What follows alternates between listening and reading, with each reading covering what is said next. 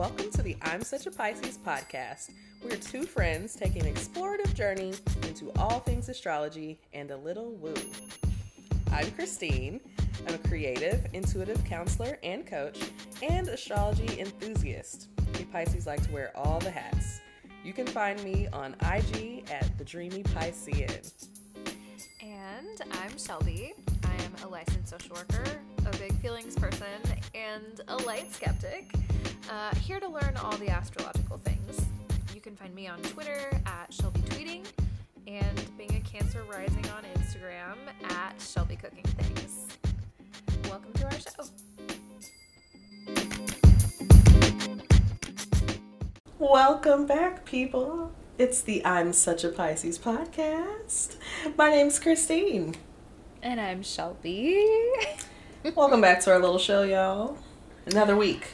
And I feel like I have to do this at the beginning of the podcast every time we record. If I'm feeling this way, if I say it, it'll be way better. I am high.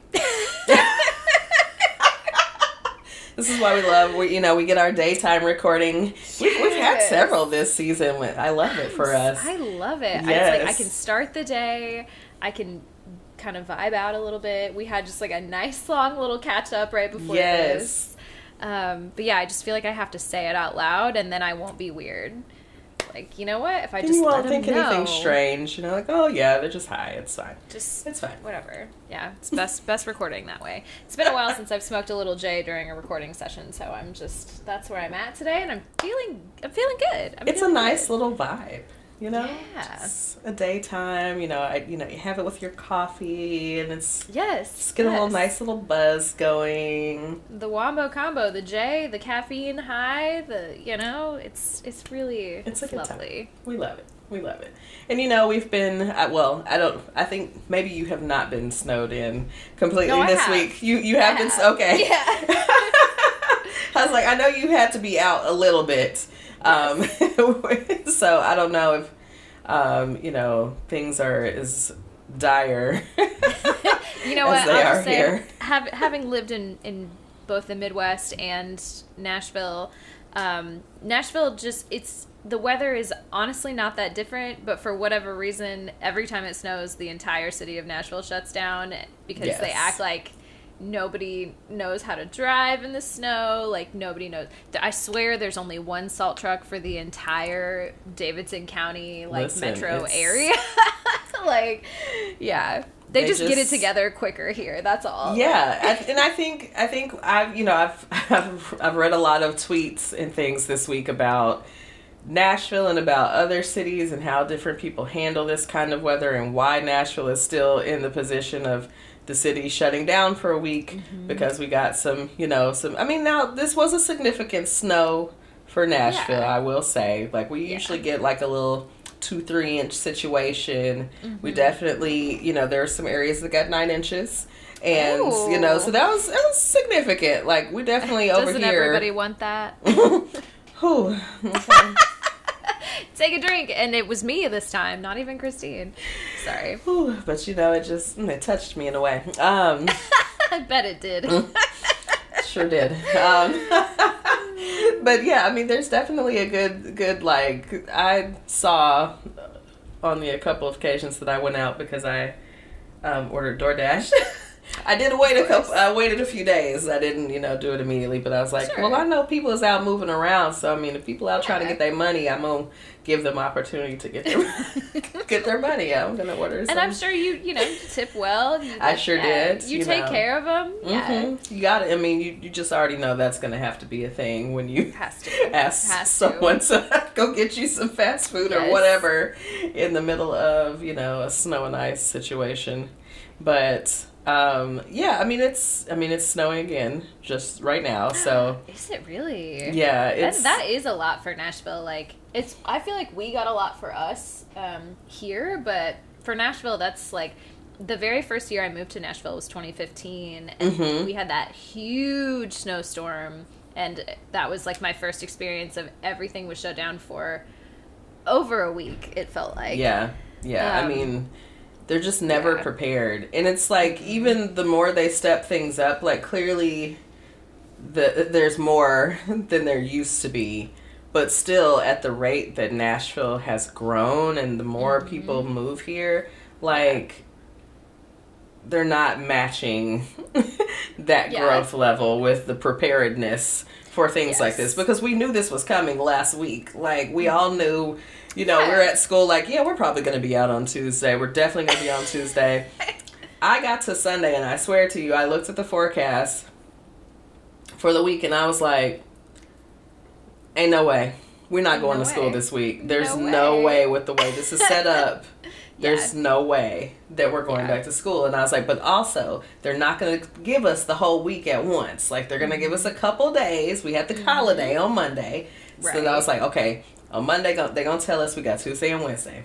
That's what happened. And I was like, they won't just call it. They're not going to call the whole week. Now, you're going to have to get to Wednesday and you're going to have to wait.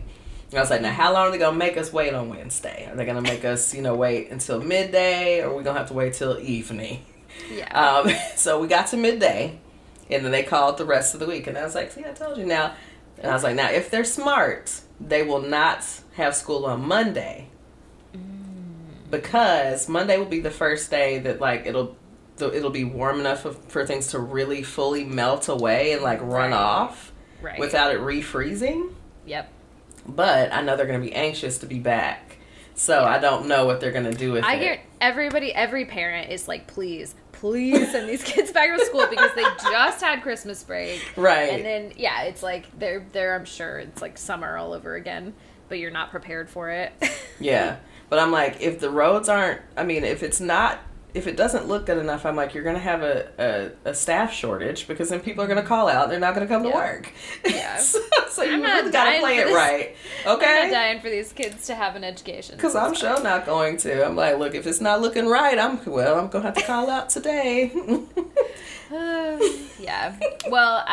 it has been snowy here. Not quite that bad. Like, I had a couple of things get canceled this week. But I will say, early in the week, I was feeling like cabin fever, seasonal depression. Like, I was just like, oh, it's all happening. Like, I hate this. Everything sucks. And, like, obviously the sun is out today, which is really doing a lot for my mood. It helps so much. It so really amazing does. How drastic it is. Because just last week, you know, I was like, oh, this is awful. And then now the sun's out. It's still very, very cold. But, like, not being able to leave the house really just is it where it's nice for, like, the first day. I'm like, it can be cozy. But then that, I don't know, I feel like my my Gemini moon is very prevalent, I think, for me. And that, like, I'm just like, I need to do something. I need to get out. I need to be somewhere. I got to talk to people. Like, I just start getting real stir-crazy real fast. So. Yeah, I could definitely see that. I mean, I think it's also, it's like, if I was just here and I was just, you know, I'm just home and I elected to be here and not leave, that was one thing. But the not being able to leave, because I'm literally, you know, like, it would cause risk to my life. Not having a choice, really. Right, like, I'm truly stuck here, and that is a problem. Do we want to see what Co-Star has to say about our snow weeks, our snow days? Yeah, let's definitely see what Co-Star has to say.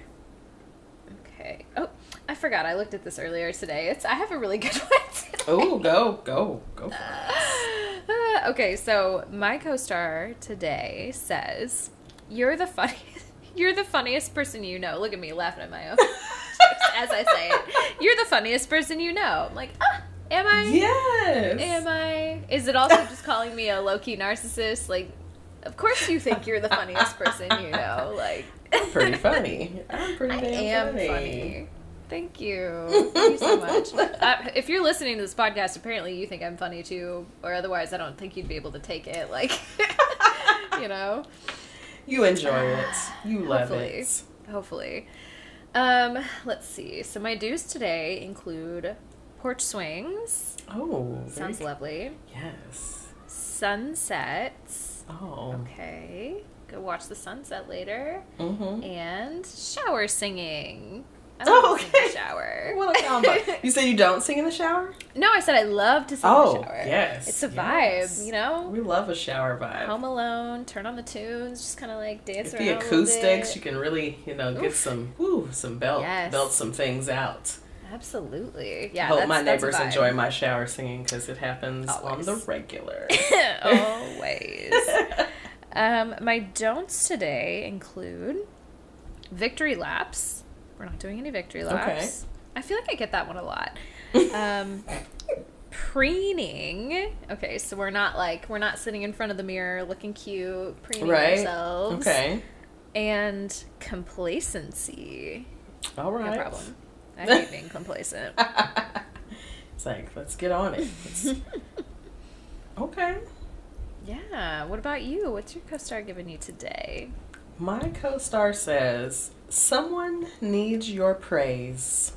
Ooh. Does someone need a praise from me? Do I not give praise enough? Oh, my. I'll always take a little praise. I'll take it wherever I can get it. I love it. Yes. Like, okay. Let me take that in. Okay. Do ticket stubs. Okay. There is a party I've been wanting to go to. I probably do need to buy a ticket before the price goes up. Cause yes, there you go. I already don't want to pay the amount that they're charging. So yeah, right. Piano. Okay. Maybe turn some piano music. Can you play the piano? Sorry. No, not really. Do I like to play on pianos? Yes. Yes. Okay, do I like to pretend like I can play? Absolutely. Okay.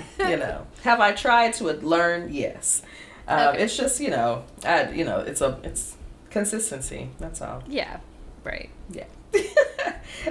And howl at the moon. Ooh, I've gotten that one before too, and I'm always like, yes, I will howl at the moon. I will. Yes. Don't insist. Okay, I won't be insisting on anything. It's all good. Whatever you want to do. Okay. All right. Invasive questions. And leftovers. Okay. Well, no problem there.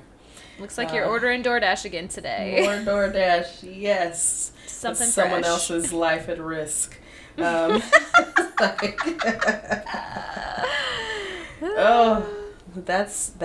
what it says. So okay, that's the co-star. That's what it's given. All right. Well, that doesn't really tell me anything about what I should do with my snow day for real. But that's okay. Go sledding. I mean, do you have good snow still, or is there still like... We still have some. It's like, it just hasn't been cold enough or hasn't been warm enough for anything to melt yet. Yeah. Really. Like, the roads are fine now. They've salted and everything, but yeah, there's still... I passed by a big hill today, and I was like, what if I... Just... Untouched? Yeah, pretty much. Oh, wow. Yeah, there's one in our neighborhood. It's not huge or anything, but I'm really surprised because there's a ton of kids in our neighborhood, but nobody has... Nobody has claimed it yet, so... Wow. I'm like, okay, all right. Well, it sounds like, for my family's updates, my nephew spent about 10 minutes outside, and he was cool on it. Such a Taurus. He's like, Very Taurus. This is uncomfortable. Okay, it's like, it's cold. I'm not a cold person. Like, I don't know. What is this? I'll pass. Where is the grass? Where is the driveway? I can't take my car out. What are we doing out here? Why are we out here? What is this cold stuff? So, well. Yeah. Good for him. I get it. Boundaries. It's like it looks nice in the window. That's why I'm like, yeah, it's cute. Mm-hmm. Yeah. I don't need to be in it. Holiday moment or whatever. Right. Like a little romanticize the snow. Yeah, I thought about it earlier in the week. I was like, I should go out, put on something cute, my little hat, whatever. Trek out here to my little downtown, little shoot visual. Yeah, and I was like, nah. Just rather stay warm. I'm cool. Yep. I'm with that. Well, do we want to take a quick break and then, get warm, come back with some relatable content? Yes, let's do it. Hey, y'all. We are back. after some light confusion with remembering how to do all of these things. Just do things in general. Buttons. Yeah. Like, what's this over here? Oh, is this plugged in? Do I need to do this? Reject that. What? It's not Mercury retrograde anymore, and we are just fine. We're just fine. We're just a little high. That's what happens. Light confusion. Neptune is involved, maybe. The Pisces weed combo. What do you expect? What do you expect? We get there though. It just takes a little longer. So, Christine and I both, this before we press record, we're like, oh, we don't really have a lot of relatable content this week, but we do have some, little like, what are you watching, kind of thoughts. Yes. So, Christine, tell me what you're watching right now, and tell me what you think I need in my life. Well, one definitely, need in your life, maybe. The other. Just one that I'm watching that, was notable just in, we're, again, we're both in the mental health space and, trauma. So much. Trauma. We have that work in common. And so, I was watching Paris in Love earlier, or I am currently watching it. It's been, kind of floating on. I watch a lot of shows on Peacock, and so it's just been kind of on there. And I wasn't super thinking about watching it, but I think I've told you before that I watch, the Housewives franchise, and so I watch Beverly Hills, and, Paris Hilton's aunt is Kyle Richards, and she's on that show, and there's been I've seen a lot of interesting interaction between Kyle and her sister Kathy, who is Paris's mom, and other sister Kim Richards, and like their family dynamic, and just kind of learning more. Like, clearly there's some trauma in their history, like just the way they engage with each other just always seemed really telling of something has happened. in their childhoods. Yes. And they grew up, in Hollywood. And so, it sounds like there was some abuse and things like that over the years that have come out. And so watching this show about Paris, in which you see a lot of her and her mom, Kathy, the dynamic between them is challenging because it does. That's probably a nice way to put it. Yeah. I haven't seen it yet, but I imagine it's not. I mean, just from what I've heard, it can't be good. And I think I said this to you earlier. It's like I feel like you don't get to be that successful and like live with that amount of wealth without having some. One, whoever got all that money stepped on several people along the way, and two, there's no way you have that and you don't have some kind of familial, kind of fucked up, like, dynamic of some kind, Yeah. There's just, like, a lot of traumatic history, and of course, in this first season of this show, which is what I'm watching currently, it's about Paris and her fiancé, and they're planning their wedding, but one, she very clearly appears to be traumatized by viewing the show, just like the way she does things. Now, I also know that she has, talked about having ADD or ADHD as well, like having that diagnosis. So I think it's kind of like a combination of the two of those things happening. Yeah. But it's kind of seeing all of that. It's just like, oh yeah, like I can just see. But a lot of trauma response stuff like comes up, and she talks about the documentary that she did, I guess, a little while ago now, about her experience in the boarding school that she was sent to as a teenager. Very bad things about that. Yeah. And I was telling you earlier, I'm like, I don't know if I really want to watch it. I want to watch it, but I'm like, I don't know. You kind of already know it's going to be bad. And triggering in some way. Right. Like, I don't know if I really want to subject myself to this fully. Like, I get that for sure. It sounds like there's a lot of abuse. And it's like, you know, it's fine. I definitely have heard all kinds of things already. And, you know, nothing. I will not be surprised by it. But also I will be horrified still. So it's just, like, I don't know. But I'll think about it. But there's just like a lot that plays out in that show, but there's a lot of her and her mom. And then of course there are times when her sister is kind of pulled in and like you see this kind of triangulation that happens and I'm like, see, I don't like the way she just, you know, did that with the two of them. And now, but you see that dynamic happen with all of those members in that family across the shows that they're on. Like you see that same kind of stuff. Definitely seems like a learned behavior, like someone did this somewhere to someone along the way and everyone just kind of picked up and followed along. And I don't know, I think that kind of stuff is so interesting. Obviously it's what I went to school for. It's like I'm intrigued by it, but also I totally get what you mean by like it's kind of draining to watch stuff like that and then also go to work and, like, see stuff like that happen. And, like, you're just kind of processing, like, other people's drama all the time. It's, like, it gets to be a little much. But I am really intrigued. And I think I said this earlier. One of the reasons that I found out about Paris in Love in the first place was because I was giving a trauma-informed care training, and someone came up to me and was like, the entire time you were talking, I was just thinking about Paris Hilton. And I was like, I'm sorry, what? And then she told me about the documentary or the show. What? And I was like, oh, okay, yeah, I'm putting the pieces together.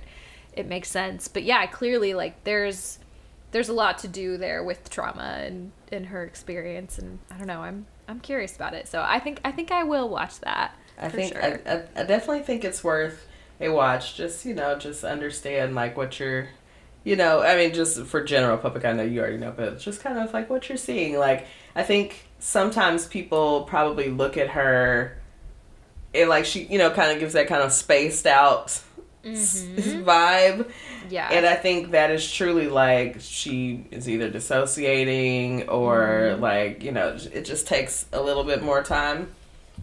Yeah, because everything else, and I'm like, I think if you don't know that's what you're seeing, you probably are like, she just kind of seems very like airhead or what? Yeah, she's like, oh, this child is traumatized. Yeah, like and I think it probably to some degree she's always kind of had that label. Because, we talked about she's been, like, very young, and she was, like, in the media really early. Like, you kind of have to learn to dissociate. Like, that was a mechanism that worked for her and probably still does work very well for her. Yeah. And, you know, people, like, think she's stupid. She's not. She seems, like, pretty smart. Like, she's has several businesses. She got herself together, She's savvy. But... yeah, she's deeply traumatized for sure. Yeah. It's just, that part is just kind of difficult to watch and, like, to see kind of that same family dynamic. And, like, her mom, I think in one episode goes to therapy, and I'm like, I don't know if she continued that, but hopefully, but... I don't know. They went to equine therapy, which was cool to, like, see on TV. Yeah. Because I guess slightly did some equine therapy some years ago with, like, some clients at former workplace. But, yeah, it was cool to experience in that time. And it was cool to, you know, it's always cool to see people trying these different kinds of therapies or, like, healing, you know, things like sound baths. So when I see it on TV, I'm like, oh, look at them. Oh, look at that, you know. But at the same time, part of me is kind of like, and maybe it's just because we're in, like, you know, our real life jobs are very much in the mental health field.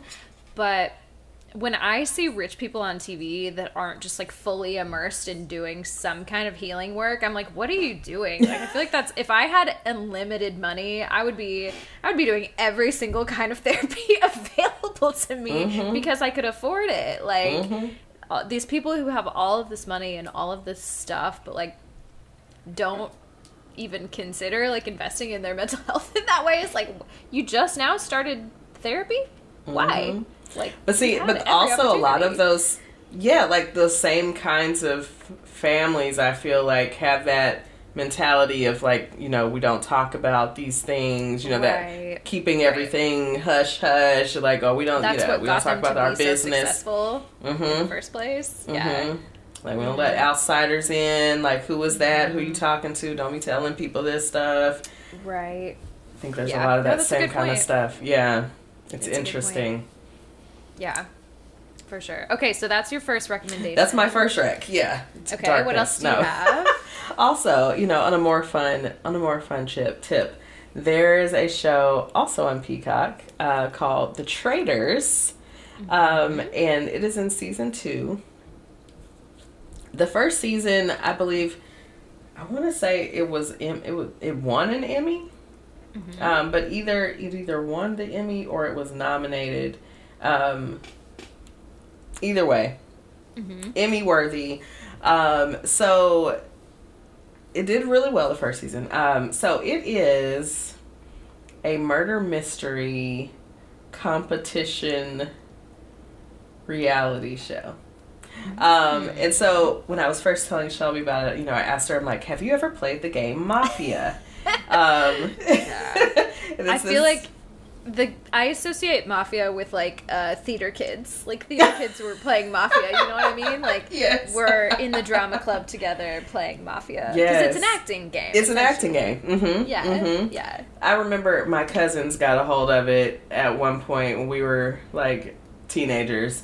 And when they come to, like, one of Thanksgivings, and they're, you know, they really want to play Mafia, and I was like, okay, I kind of understand it, but I don't fully, and so they, you know, explained it again, because, you know, my cousins are more plentiful in number, and so we had a good group with all of us together, and so we start playing the game, and, like, I, at that time especially, was not, you know, I was a lot less confident in myself, and, like, didn't feel, like, secure in, like, acting in public. I hated I hated, like, theater class. Not because I hated the stuff we did, but I was just didn't want to be in, you know, like, in the spotlight. Yeah. Yeah. And so, I think I was very much that way, too. I can relate hard. Yes. Yeah. Like, I enjoyed these games. They're fun, but also I don't want to do it in front of all these people. Yeah. And so we're playing this game. I was terrible at it. I always got voted out. And I was never the person. I was never like the monster, whatever, the mafia. I was never the actual people, but like people just thought I was suspicious because I was terrible at, you know, acting. You couldn't pretend. Yeah, I was just like, I'm not. Don't suspect the mafia. No, they're like, oh, it's definitely you. You know, why would you do that? Yeah. Okay. So you know, there's that game. And so if anyone, you know, ever played that, you know, there's an element of this show that is essentially that game.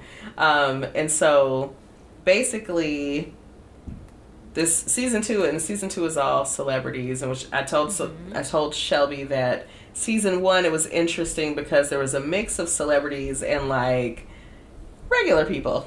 Lay folks. Yeah. And Lay folks. And it was interesting in that I think the game was a lot more emotional. I think that the way the game was played, people got their feelings hurt. Yes. Because you start, you know, developing relationships with people, you're spending time with them, you know, but the way the game works is that there is someone who is selected to be, you know, the traitors, and that they are killing off every evening or every show. They're killing off one of the people in what they call the faithful or the town people, if you play the mafia game, whatever. So obviously these people have to be lying and deceiving and doing all these things. And so, you know, they've developed these relationships in season 1. And I think some of the people who were not celebrities were a lot more hurt by the behavior of the people. What does that say about the celebrities? Are celebrities just, like, used to everyone lying and trying to game the system? Right. Like, they're just, I mean, jaded, truthfully, perhaps. Like, we're in this kind of industry, whether they're reality television celebrities or, like, actors or in some other part of the industry, like, they all have to kind of put on in some way. Yes, and they can see it as a job. It's right, right. It's a, yeah. Or then you have people that are, you know, frequent to the competition shows. So there's people that are on like Survivor and Big Brother, and so those kind of shows where you have to strategize and you're already used to having to like put people out and kick people out. So that doesn't feel, you know, like terrible to you. Yeah, this is, I mean, honestly, because really the only competition show that I've really gotten into was Survivor, and it reminds me that, like, they did a season with, where they brought in, like, Survivor fans, like, new people, and then also, like, Survivor veterans who had gotten voted off at some other point in the show, and, like, it was almost unfair because clearly the people who've already been on Survivor have this huge advantage. They know exactly how the game is played. Like, you know, it's like they only did a couple of seasons of that because I think it became obvious really quickly. Like, this isn't fair. So I wonder if they'll do it again where they mix them together. Yeah. Like, new and, or like celebrities and people who are used to this dynamic. Yeah, I think it would be interesting to see again, especially after season one and people kind of having a better understanding. I think we had a conversation about, like, season one of shows. It's just, like, this kind of raw, it's like, experiments of a show. Yeah, yeah. And so, nobody knows what's going on. Yeah, I think, you know, there's a space where you could probably do that again, like, after this season. Like, they have a, you know, like, a stacked cast on season two.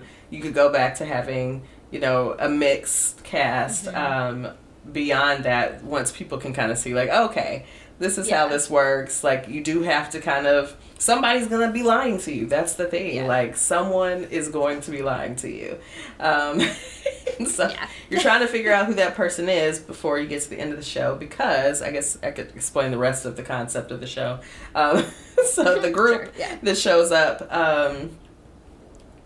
they compete each week. They have a competition, or not a competition, but like a group challenge that adds more money to their pot.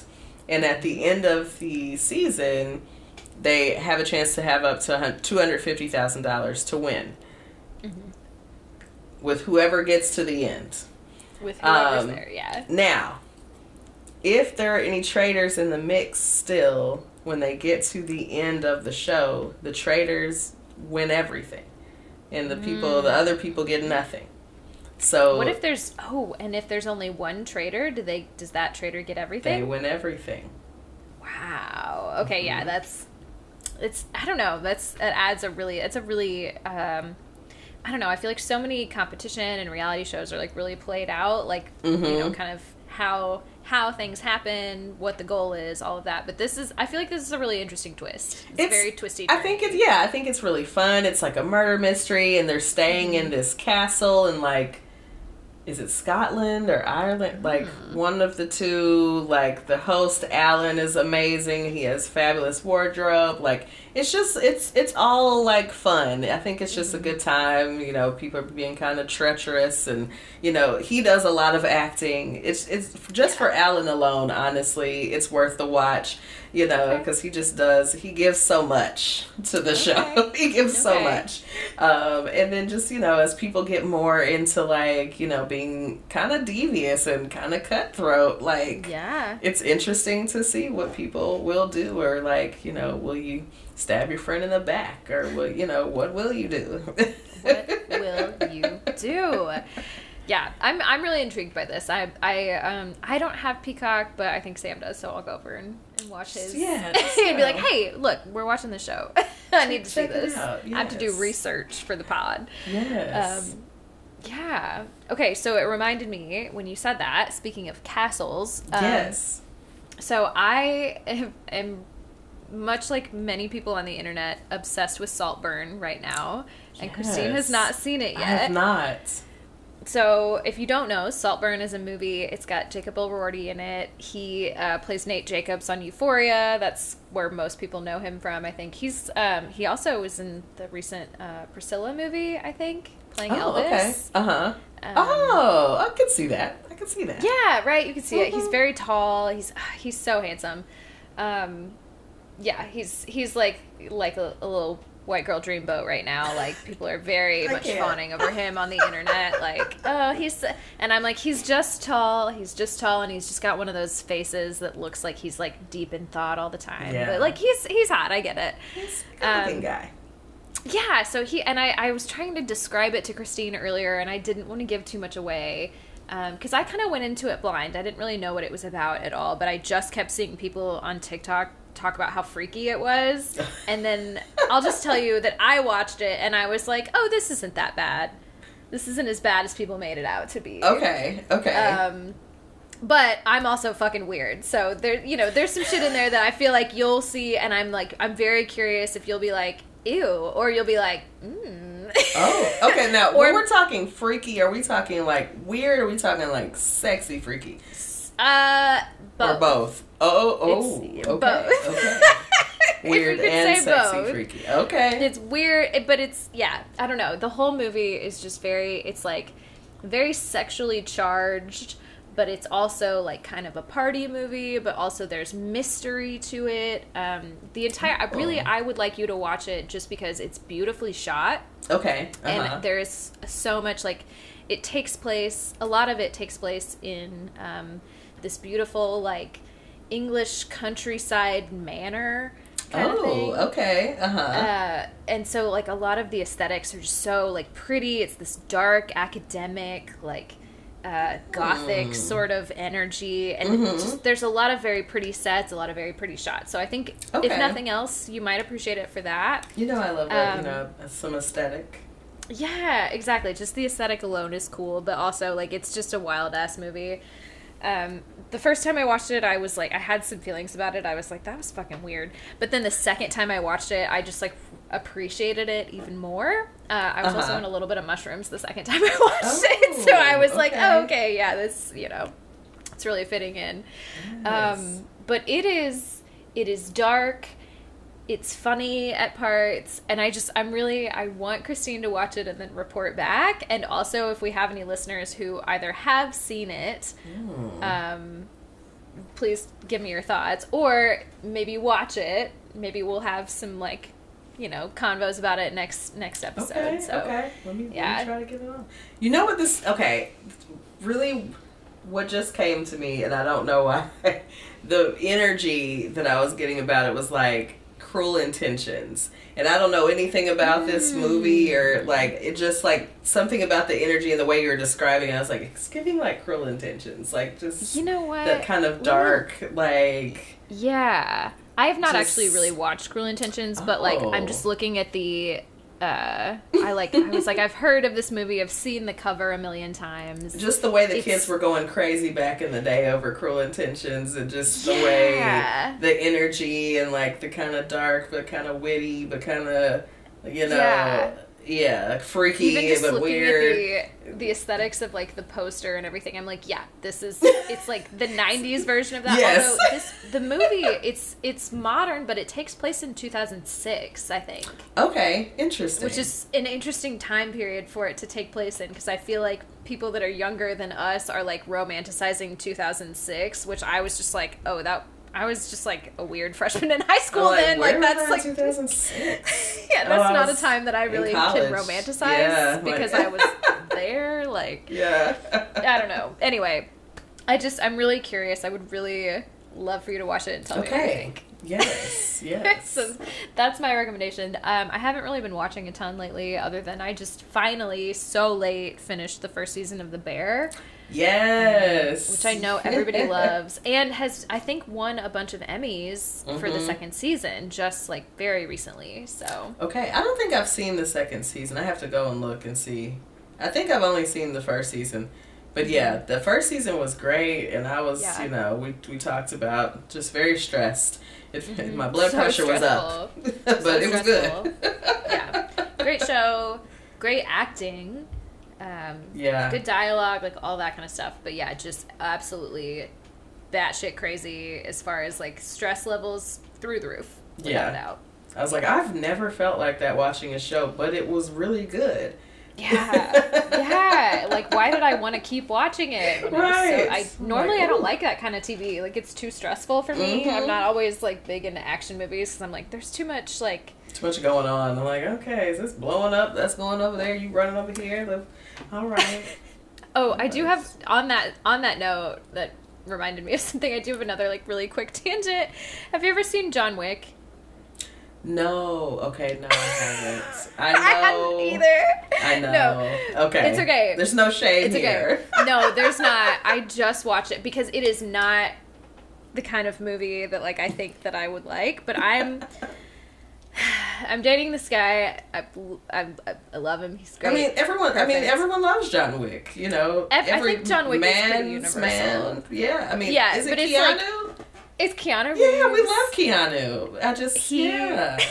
Sam had me watch it with him, and I was like, "This is ridiculous." And he was just like, we had a conversation about it, and he basically said that like every straight man has a revenge fantasy because it's like the whole plot of the movie is like they killed my wife, they killed my dog, I'm gonna pew pew pew pew pew. Mm-hmm. Like that's the entire movie. It's Taken. It's the same thing. Yes. It's every girl's father. Yes. And Taken, you know, like we watched something else. I can't remember what else we watched, but it's always just this like maverick guy who's like buff and like badass and he's just like, I can't feel my feelings, I'm too busy killing people. Pew, pew, pew.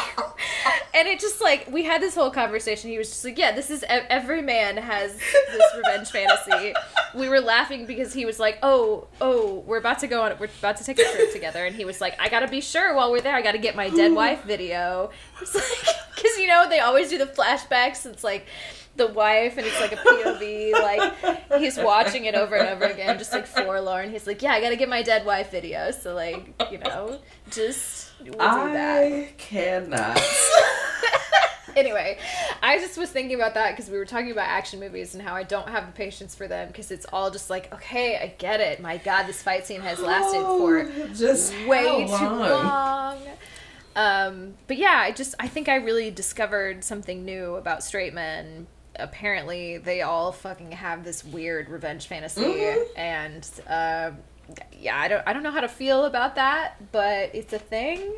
And all that to say, I had a really good time watching John Wick because it's so fucking ridiculous. Like, you know, I think I would probably enjoy watching it. It just, you know, it's one of those things. It's like my family sometimes laughs at me about my lack of knowing what's going on in sports worlds, you know, because I haven't been dating a man in a while or anyone who's, you know, required me to really watch those things. Not that I don't enjoy football, I just if I'm not invested, so I'm like, if I got other stuff I'd rather watch, I'm gonna watch that, like, right. And then, you know, there's no one around to make me but you know what I mean, influence.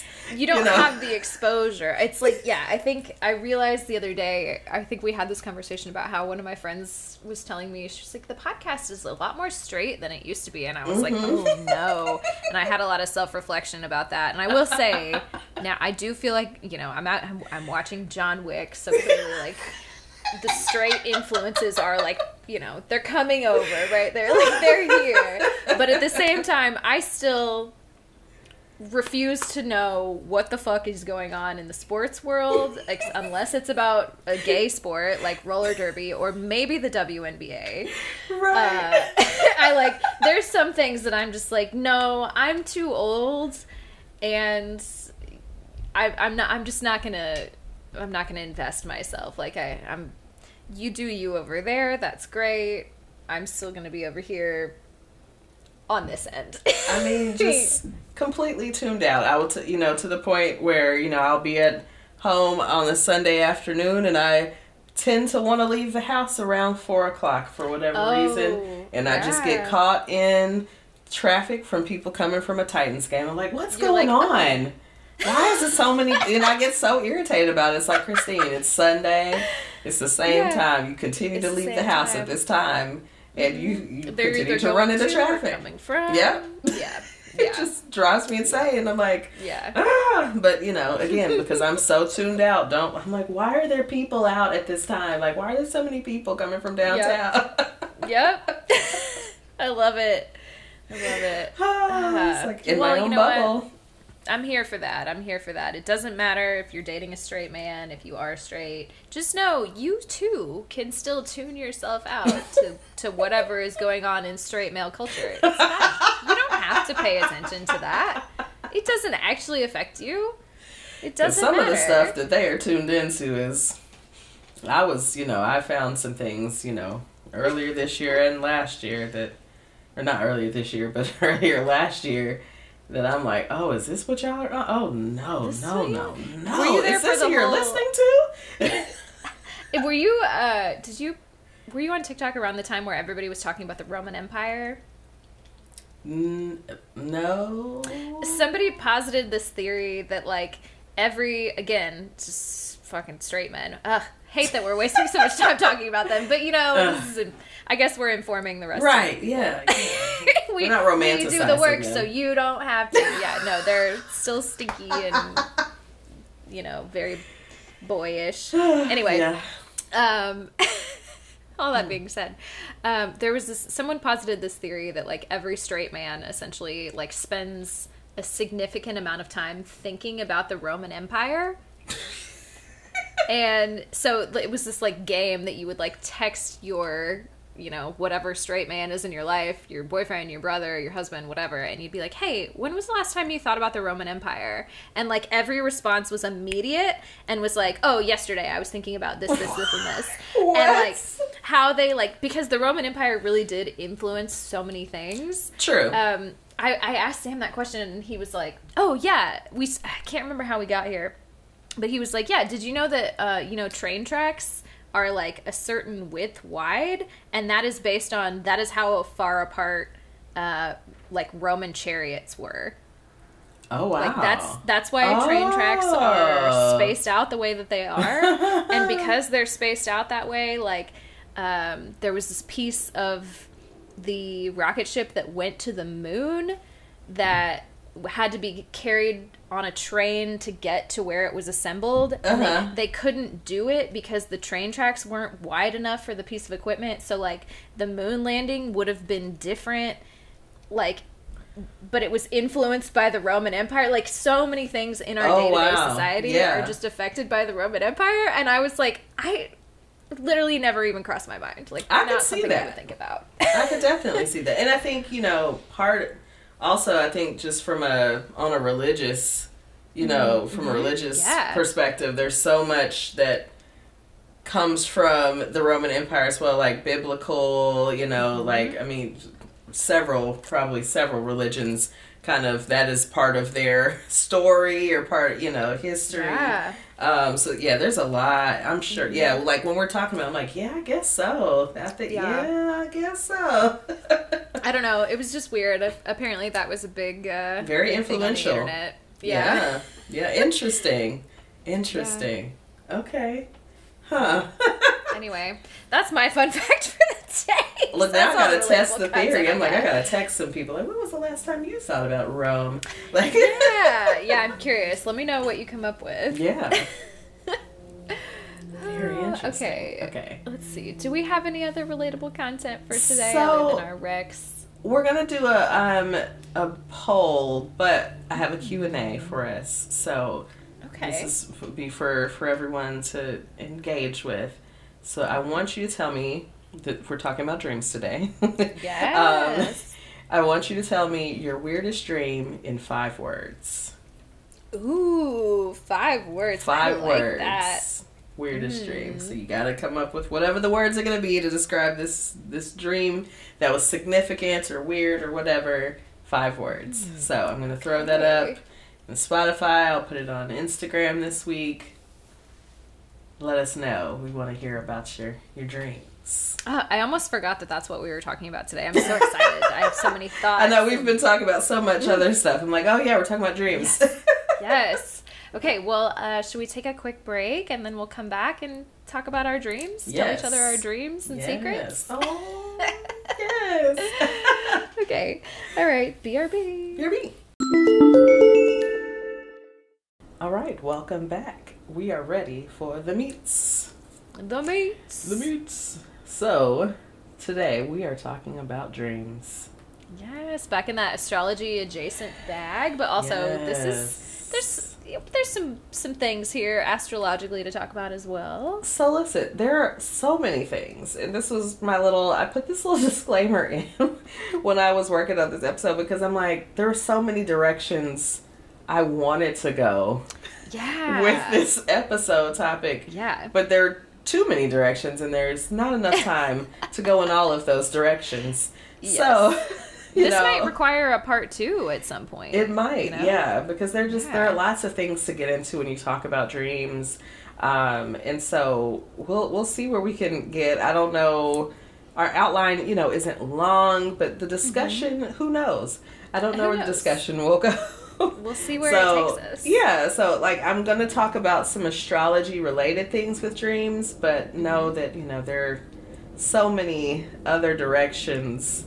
That I would love to go with this episode topic, but that's just so vast. So we'll see where we get today. Yeah, let's see. So basically, the language of dreaming is all about symbolism, right? And so this is where we connect astrology with the dream life.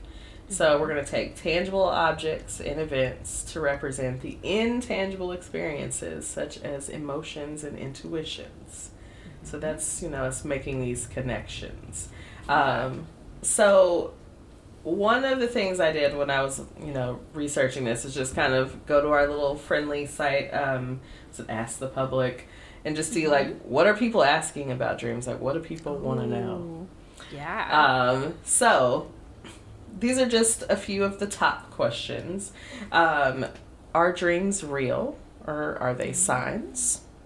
Okay. So a lot of people trying to figure out those dreams, symbolism. Mm-hmm. Interpretations, Yeah. Are they hallucinations? Well, when you put it that way, it's kind of, it's like, it does kind of feel that way. Are we all just hallucinating? I don't know. We could be. Maybe. Don't know. It was all a dream. It was all a dream? Okay. That's the episode title. That's definitely the episode title. Can dreams kill or traumatize you? Ooh. Huh. So this, this one really is interesting for me, because have you ever had those sleep paralysis dreams, where you couldn't move, but, you're half asleep, halfway between. Yeah. I don't get it regularly, but there's been a couple of times. And I think there was, some other factors going on. I think I was, one time I was, on a weird medication or something. Mm-hmm. So that definitely played a factor. But that's such a scary feeling. Very scary. So, okay, I want to ask you about that. Because, when I used to have those, and again, they weren't a lot because they scared the shit out of me. That, mm-hmm. It was on some... my shit was it was some spiritual shit. It was some, were there energies or spirits or whatever connected with that? Or what was that for you? So the only time it's happened to me, I think now I might interpret it as in a different energy. Mm-hmm. But at the time it happened when I was in high school. Uh-huh. And so I'm I was just I had a very different idea of spirituality and things like that. And I think at the time I was just that was fucked up. And I just kind of put that over there and didn't deal with it. Uh-huh. But now just thinking back on it, it felt like a very, very dark, very heavy energy. Uh-huh. It felt like a bad omen almost. Yes. That's kind of how I would interpret that now. Of ooh, that's something's not right, and I don't know if it was because of where my mind was at that I had that dream. Obviously, like I said, I think there were some other things affecting it, but yeah, it all felt very heavy. Yeah, it was definitely a dark experience, and I remember talking to my mom about it. I think the first time I had it. Maybe was in college, and she told me about this phenomenon called the witch riding you, in a dream. I'm trying to find it as I'm talking about it. Okay, so I just Googled this really quick. Mm-hmm. It says several studies show that African Americans may be predisposed to isolated sleep paralysis, known in folklore as the witch riding your back, or the witch is riding your back, or Ooh. The witch is riding you, or the haint is riding you. Other studies show that African Americans who experience frequent episodes of isolated sleep paralysis reporting having one or more sleep paralysis episodes per month, coined as sleep paralysis disorder, were predisposed to panic attacks. This finding has been replicated by other independent researchers. Okay, I was just trying to see if, like, there was a reference to that if I looked it up real quick. And it was, that's the first thing it pulled, like, in the little Google window was about that. Okay. So, that's what, that was this whole thing. So, okay, again, at that point in time, I was definitely a Christian in my religious faith. And so, in those dreams, I had to, like, visualize a cross and like call on Jesus to like release this energy that was on me, because like it was like I would describe maybe as a demon, dark energy, dark spirit, like was on me, and it's like I could not wake up. I knew I was asleep, but I also was awake, and like it would, like I couldn't get it off of me, and like I was like, this thing is gonna kill me. Like this is what's happening in this dream or whatever, and that was the only thing that would like release that energy for me. Huh. That's and so interesting to me. Yeah, it was like, I mean, the scariest shit that I to this day I'm like, if I had one of those, I would. I'm in a different spiritual space, but like it would still freak me out, but I would know where to go with it as well. It's an interesting experience. So yeah, that's also interesting that it's like known in Black folklore. So I'm like, I'm definitely gonna do a little more research on that. Yeah, that's fascinating. I've never heard that, and you know, that's again, I didn't have like a you know, very religious upbringing, but at the time even, and I think, I just remember it feeling like just very powerless and like less like something was like, not like pressured or something was holding me back, but just like, just the stiffness and the like, you know, I'm just out of control in this situation, and that we'll talk about that later if we start getting into dream interpretation, but like all of my worst dreams have been like, I don't have any control in this situation. Like, someone else is running the show. Like, I don't have any choices here. Like, I'm unprepared. So, I don't know, if that's, if there's patterns or what, but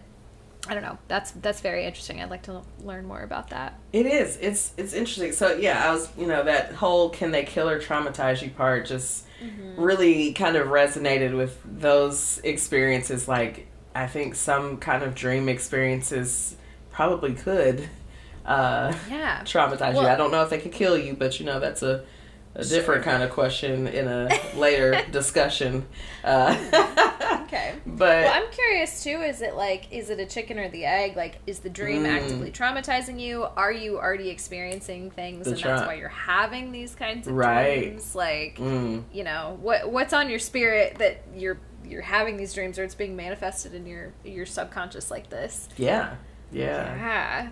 I don't know. Dream again. So interesting. So some other questions. Can dreams predict the future? There's a lot of people that have prophetic dreams, right? I have thoughts about that. We can get into it later, but yeah, so a big one, big question. How dreams work. How are they formed? Like, the construction of dreams. How do dreams affect mental health?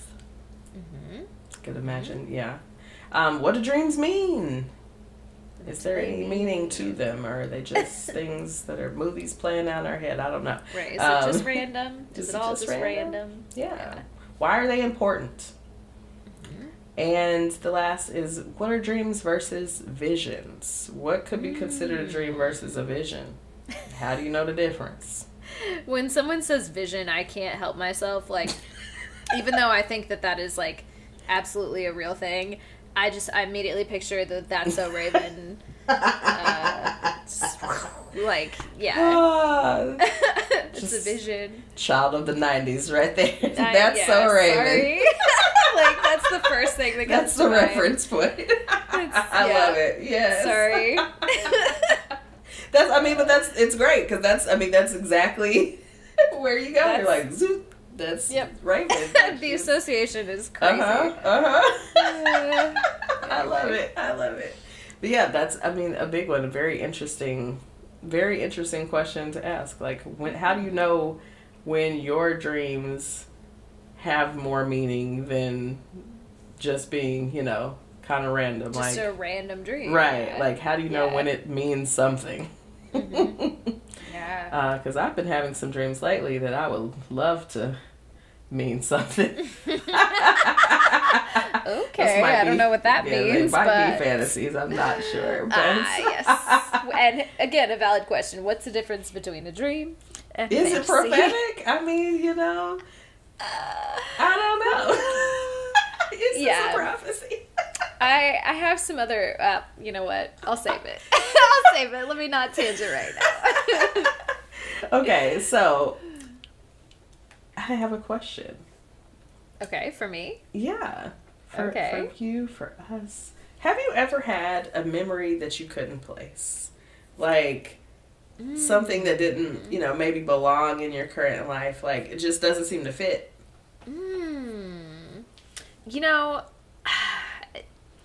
I I have a lot of... I'm gonna say this, and I feel like it's gonna be one of those Piscean moments that's not a fully formed thought. So bear with me. It's okay. When I was a kid, especially, I had so many like weird images that would come to mind in my brain that I didn't think, I was like, that's not something that really, like, I think I knew that it wasn't something that happened to me. But I also was like, I don't, like, reflecting on it, when I was a kid, I wasn't really thinking about thinking the way that I am now. Yeah. But, like, reflecting back on it, I'm like, where did that come from? Like, why was that just a thing that just, like, popped into my head? Was it a memory? Was it just, like, was it influenced by something? And I just didn't have the wherewithal to connect those pieces. So... It kind of, yes. The answer is yes. It happened to me a lot when I was a child. And I remember feeling weird about it then. But also, I had a lot of, like, I had some, like, early stuff that, like, it could be trauma-related. It could be environmental. There could be a lot of things there. So I don't know. But yes, the answer is yes. Okay. So... Very similar, I will say. I have, like, one memory in particular that has kind of stuck in my head since I was a child, but nothing like it didn't fit, like, it didn't happen. It didn't happen to Christine. Okay. But, like, I remember, like, it literally, like, I can see it. And it's so weird. Like, it was just, it's one of those things I always think about in connection with dreams. I think about these, like, memories that you have from, like, are they from another life? Like, some people believe that, like, that they're, you just, especially, like, in early childhood, I think, you're just still, like, more connected. There's so much more open. And to just, whatever, So you just, you think about things, and, like, the way that even, like, your imagination works is very different. Like, I think about the ideas that I used to have, like, as a kid, and I just would, like, so almost seeming like so far-fetched, but also like, but for real, now think about it. Like, think about that again. Like, think about, like that. Gotta listen to kids sometimes. Like, that'd be, they're just closer to, like, the different, like, spaces spiritually. They're just, they're making connections that, like, the veil is, like, you're just a little more closed off in those ways, and, like, kids are just, like, open. They're just, they really are. And so of course that's why, people, tell you that, like, kids can communicate with spirits and things like that, because they're just like, oh yeah, there's a man over there. A wide open brain. Their neural pathways have not been, like, they don't have those those, oh, we only do this way, like, mm-hmm. yeah. Mm-hmm. So it's so interesting. Yeah, it's just interesting. I don't know. I always think about that, but I definitely had a memory like that. And just, I don't know. I don't know where it doesn't belong to Christine, and that's all I know. Huh. But it is something that literally has been in my brain, like, since I was a child. That's fascinating. Yeah, and I don't know, again, is this a Piscean thing?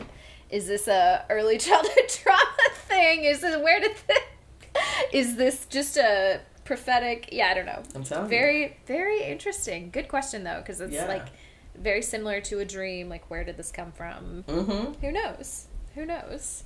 Okay, so another question.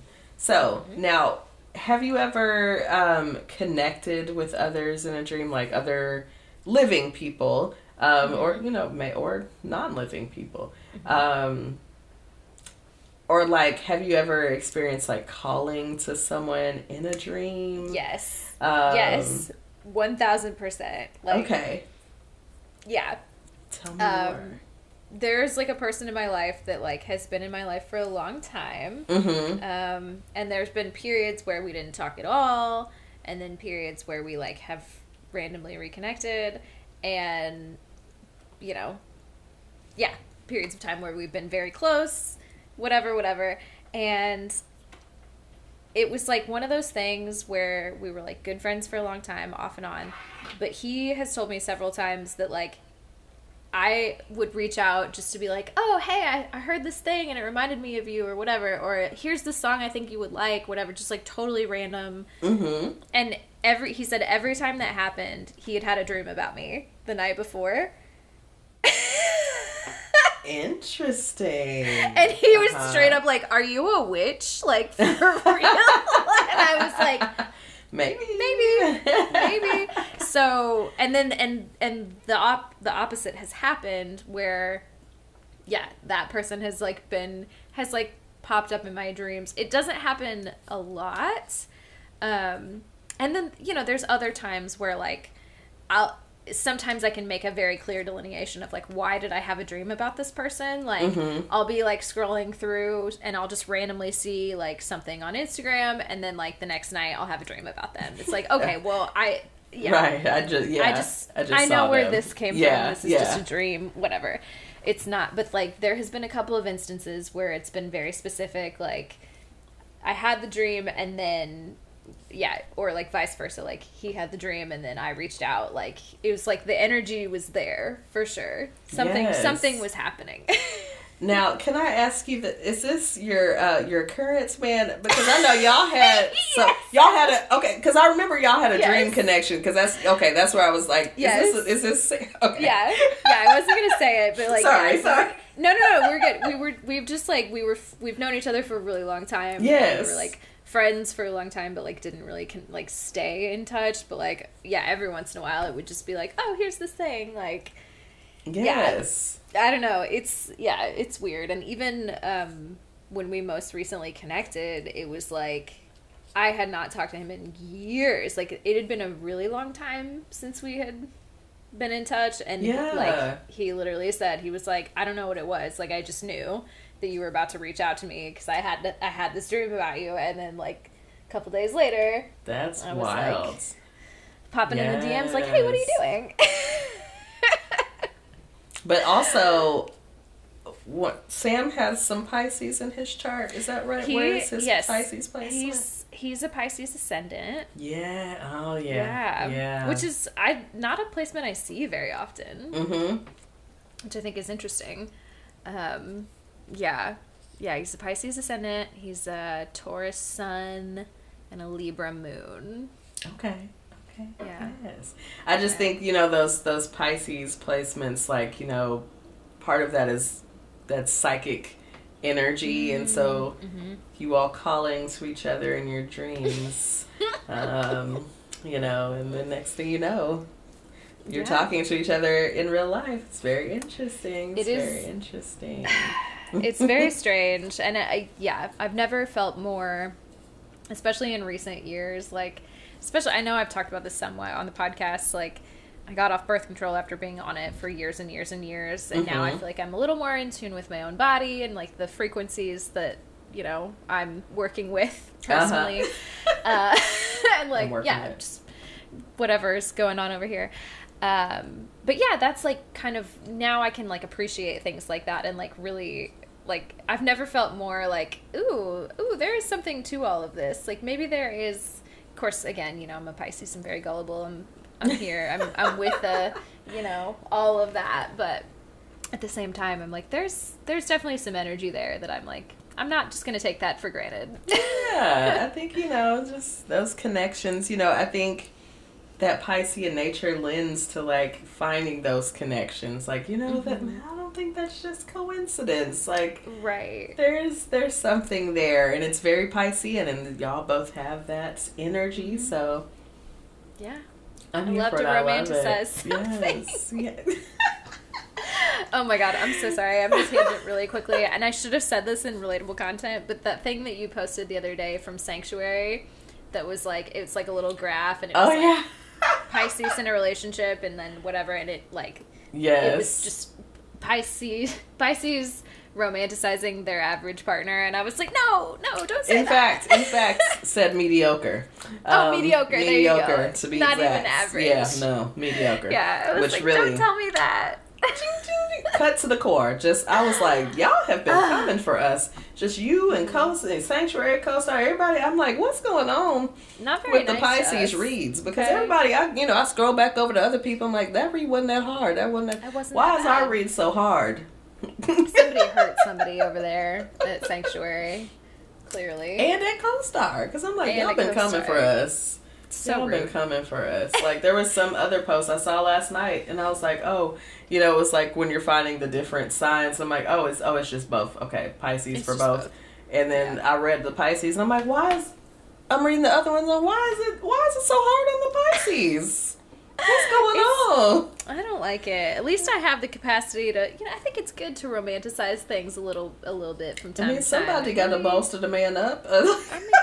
It keeps it alive. I've also, I'm sorry, this will be my last tangent for this section, I promise. Also, something I probably should have said in relatable content, I just didn't think of it, but I've been reading, do you know Esther Perel? Uh-huh. I'm reading her book right now. I'm reading Mating in Captivity. Mm-hmm. And I'm like, part of me is like, oh, maybe I should have read this before I got divorced. Like this. Let me get the self-help relationship book after. Anyway, I read several. It's never too late. It's it's good information for the future, I think. But anyway, I'm thinking a lot about, like, it really sounds like part of a successful relationship. Don't quote me on this. I feel like she's probably gonna, like, if she were to ever hear this, she'd be like, that's not what I meant. But I'm like, I think part of being in a successful relationship is just being a little delusional about how great the other person is. Like, everybody just having, like, mutual delusions about each other. Like, they're so wonderful, they're so great, nobody can tell me otherwise, they think I'm great for me. Like, you just keep stroking each other's egos for now, and it's working. Like, I don't know. That's what are we supposed to do? Like, my partner really is trash. Like, yeah, I'm like, what am I supposed to think? Obviously, you have to draw lines, because if it's really bad, you're really not having a good time, get out of there. True. Yes. But at the same time, I'm just like, yeah, my relationship advice is be a little delusional. The best Piscean relationship advice I could possibly give is, like, be a little delusional about how great your partner is. Be in love. Be in love. I love love. Me, I'm waiting for it. Like, hello? Look. Are you here? Hello. The astrology's giving me false hope over here. I'm like, hello, Venus in the North Node. Hello. Where are they at? Which one? Who is it? Just point them out, Point them out. Anyway, that's my tangent, so we can get back to the dreams, so I just had to throw that in there real quick. I'm having dreams about them. Okay. So, do you do any intentional dreaming practices? So I connected all of these things together because they feel connected to me. Okay. So, like, intentional dreaming, yoga nidra, which is a type of meditation, but also kind of like puts you in that very subconscious space.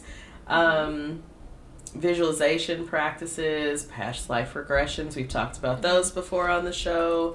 Yes. All of that's kind of like dream work in my mind.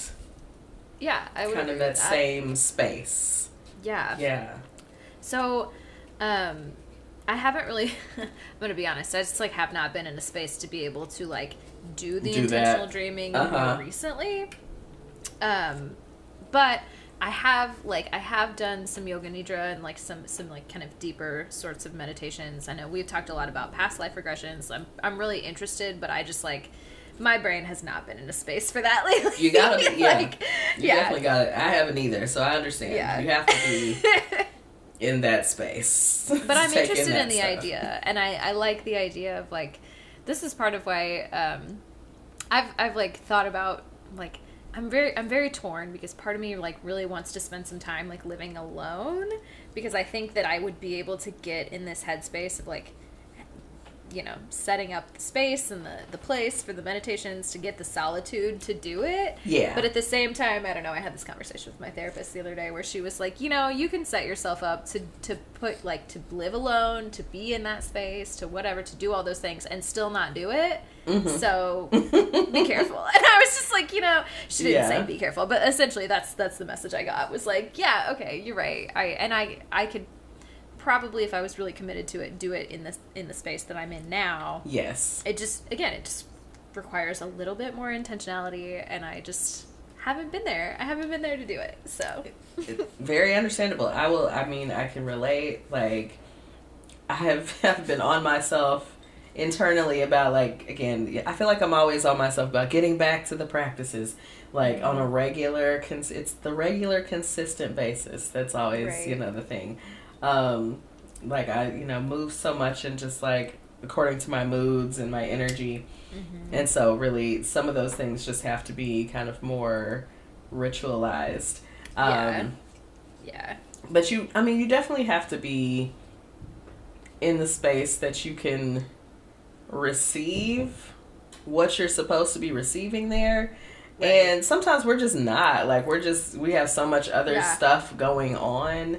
And you really do have to be in a space that you can kind of get to yourself. Like, this isn't one of those, like, oh, you can do a walking meditation instead of, like, being silent. Like, this is really, like, you gotta get still, yes. be in quiet, and and being, you know, ready to kind of receive through whatever pathway, because there's several that you can, you know, take, but.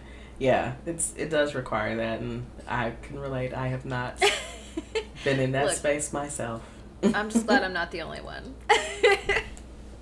You are not. There's just I need to be in that space with everything that's been going on. You know, life, but that's when it's the hardest to get into the space. I'm with you. Like, yes. Yeah. Okay, so I want to talk about one of my favorite movies, and maybe it's because I'm a Pisces, sun and moon, you know, Inception. Yes. Oh, it's been so long since I've seen Inception. I remember seeing it in the theaters, like, yeah. Inception left, like, an impression, an impact, I don't know, just literally... It just, like, took me somewhere when I saw that shit. I was like, no, wait a minute. You know, this before I even started smoking weed. Like, you know, I was like, okay. That's so interesting, because this is, like, what, 2007, 8, 9? Look, now I gotta look it up. Because I saw it in high school, like, with a group of people, and I had just started smoking weed. See, yeah. Like, I didn't start smoking weed until I was, like, 25. Your brain is better for it. I'm sure that I've incurred some brain damage because it came out in 2010. Like, okay. I guess I was a senior then. I was older than I thought. Like, how old am I? Okay, like, that was 14. That was right around. So, I wasn't smoking at the time. I remember when I was first seeing that movie. But it just, I don't know, it really did something to me, that whole dream thing. And so then, you know, we talked about can a dream kill you, or can you die in a dream? Yeah. And that was something that came up in Inception, they had to set up the dreams when they would go into the dreams in such a way that like they stayed alive before like the dream attacked. The whole concept of that movie just really did it for me.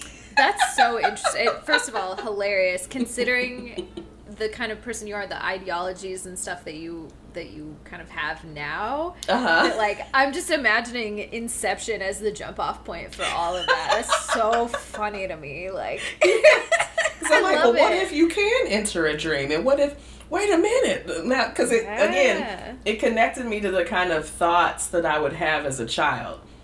Oh, like that was the kind of thinking, and I was like, I mean, that's kind of wild, but like, I mean, it kind of like you could make that make sense. Like you could kind of connect this, and then I see this movie, and I'm like, see, they did it. They made it like, make sense. This is the kind of stuff I'm talking about.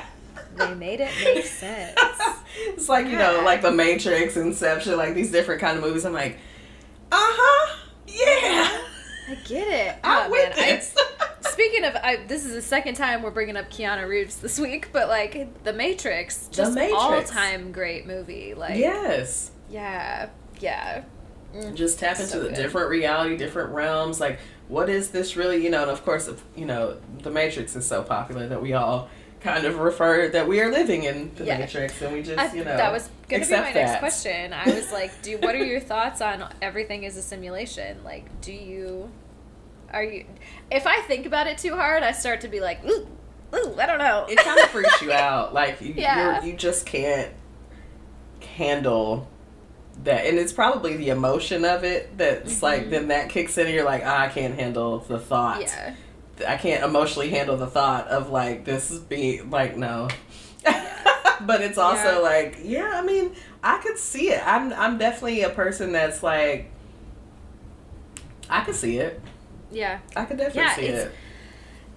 I don't know. Just there's even the discussions about like the quantum things that go along with it that make it feel like maybe maybe this does kind of, it's all kind of giving video game, if I think about it too hard. But again, it's like, you know what, I'm also like, I'm here, I'm a real person, I like have a real person job, I'm like, okay, let me just like live my life and not sure.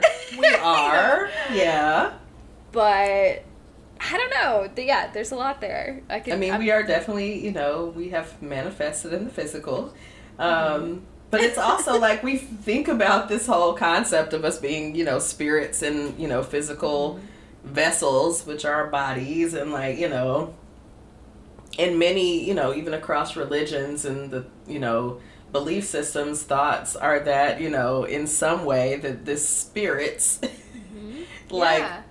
continues in some form or fashion, whether whatever realm, hell, heaven, whatever dimensions and we think happens after this earth, like something is happening. Like we feel like our spirits are not going to necessarily be extinguished.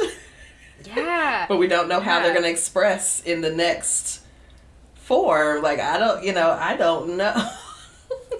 But it's, all this kind of different. So I'm like, I mean, sure. Could it just be like this simulation or this, maybe it's very high tech, but maybe it's also kind of just like a spiritual simulation. I don't know. I don't know how that works. I don't know.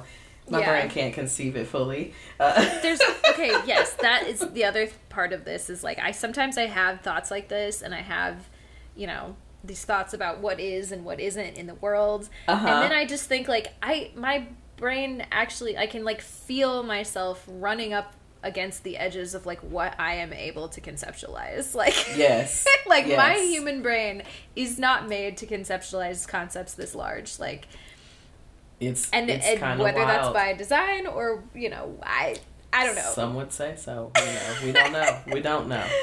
I will say on this note, like of these kind of films or things that kind of took me into a different place. It made me think of The Truman Show. That was another one that just kind of like,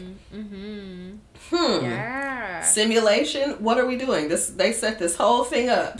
This whole man's experience, his whole life experience was a TV show It was filmed. He didn't know it. Like your whole life is a set. Like absolutely insane. That shit, it was like mind blowing to me, and like that again, just very impactful. I was like, mm-hmm. Huh? Yeah, yeah. Oh, look at us being young, having these deep ass thoughts. Just like there is something going on with these. What is? Huh? That's different. Yeah. So. I feel like this is very quickly devolving into like an Age of Aquarius type episode. It does feel very Age of Aquarius. I was like, my Aquarius midheaven is really jumping out. Thoughts. I mean, again, I'm here with the Aquarius, Venus, and Mars. There's many Aquarius placements, just ready to talk about the theoretical and the meta and the whatever. I mean, and it's like we're talking about dreams, so it's we're already in like Neptunian land, and then Mm-hmm. It's easy to cross over into some Uranus in there. Like we're just all in that weird, undefined, unconventional space.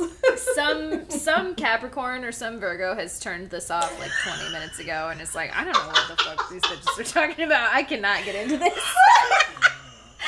If that's you and you're still here, it's okay. Thank you. Just know that like we appreciate you hanging in there with these, heavy concepts, these very abstract. I don't know if I'm even making sense things. At this point, but we're on the same. You and I are on the same. That's what a Pisces is good for, honey. Okay, man. Like we are going to just bring confusion. Here we are. Do you want to talk about something undefined? We got it. We got it. We'll continue to try to define it and not ever get there. Yes. So, okay, the last thing on this part, let's talk a little bit about lucid dreaming. Have you ever had a lucid dream? Do you engage in the practice of lucid dreaming? Yeah, so again, I think this is one of those spaces that you have to be really intentional about, and I just have not been in the space for in a long time. But I also think that I have had dreams where I felt very clear about like, okay, yes, now I know that I am here. I'm going to do this. Like it felt like a very intentional choice. Mm-hmm. Most of the time when I have the realization and I'm like, okay, here's how I want to act next. That's like right when I start. That's always when I wake up. Ah, it's like the second I get to it, mm-hmm. and I'm just like, I think I have to be in a better space or like a more relaxed space and a headspace to be able to kind of carry on and continue with that. Maybe it's like being in a deeper sleep, something like that. But yeah, there's been several times where I've been like, okay, I'm in a dream. I know what's happening. Here's what I want to do. This is so funny because this hasn't happened in a while. But I feel like every time I have a conscious thought in a dream, I'm like, okay, ooh, I'm dreaming. I can do whatever I want. What do I want to do? I want to have sex. It's always related to sex. It's always like, yes, I'm having a dream. I realize I'm in a dream. What do I want to do? Whatever I want sexually. It's like, what the fuck is wrong with me? Like, what?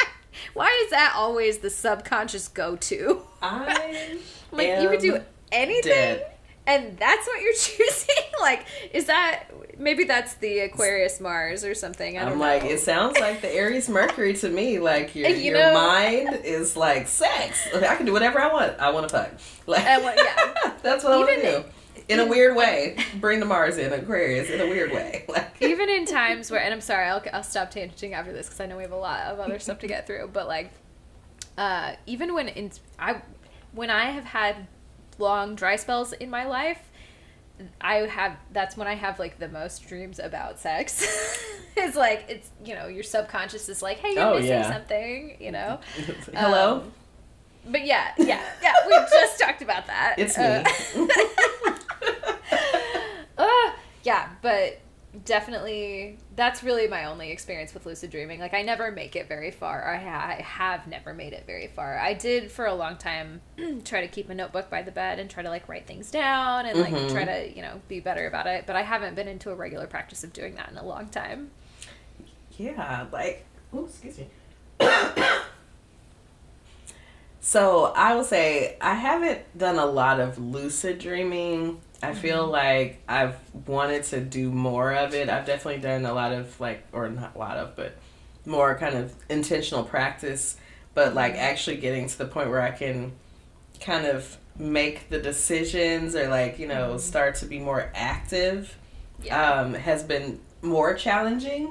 Mm-hmm. But it is something I've been interested in. But yeah, I haven't done dream work in some time. So I would love to get back to it. I just don't, I'm like right now, I don't know if now is just not the time or I'm not in the space, but like, it's just, there's a lot more to it. And I'm like, I'm not there right now to take in all of that. Definitely. I know how that goes for sure. Yes. Okay. So here is what I'm thinking. What if we take a little break here and then we can come back and talk a little astrology? Let's do it. Okay. All right. So we are going to jump into the astrology now and talk about how astrology is related with dreams and how we can interpret dreams with astrology, maybe. Just get into some things. What are the connections? So the first part is about the planetary influences on dreams. So we've got, our signs, and each sign has its own distinct characteristics and traits, right? And so those can manifest in our dreams. But then we have planetary aspects that can also play a role and influence dream symbolism. So, like, if the planets are in conjunction or opposition to each other, specifically those two aspects, because they are the strongest aspects that you have in aspecting, I don't know, in your transits, those are the strongest aspects, your conjunction and your opposition. So paying attention to like what the planets are doing at the time you're having certain dreams, you can maybe glean a little more information there. Of course. Or a dream that's featuring a prominent planet in your chart might reflect as like its archetypal energy and themes in your life. So just kind of watching for those things, like, if you have a heavy Venus presence, like, you might have a lot of very, beautiful dreams or something. I wish like that was what the dreams were happening. Right? Just very beautiful, nice. And just very love it, harmony, and just you might have a lot of dreams about that. Or at least getting to those things, like trying to get to those things. If you have a strong Aries presence, you might have a lot of dreams about sex. Yes, absolutely. Yeah. Or Aries in particular, like they have a lot more like action-oriented dreams, like they're doing stuff, like they're definitely involved in some vigorous activity. I like to say Aries, vigorous activity, whatever it is for them. I love it. So, and for another example, like a Taurus might have, dreams that center around more sensual experiences or like their material desires. Like, if they're not in a place where they want to be financially, that might be something that manifests in their dreams, and they're dreaming about like that financial stability and all of that.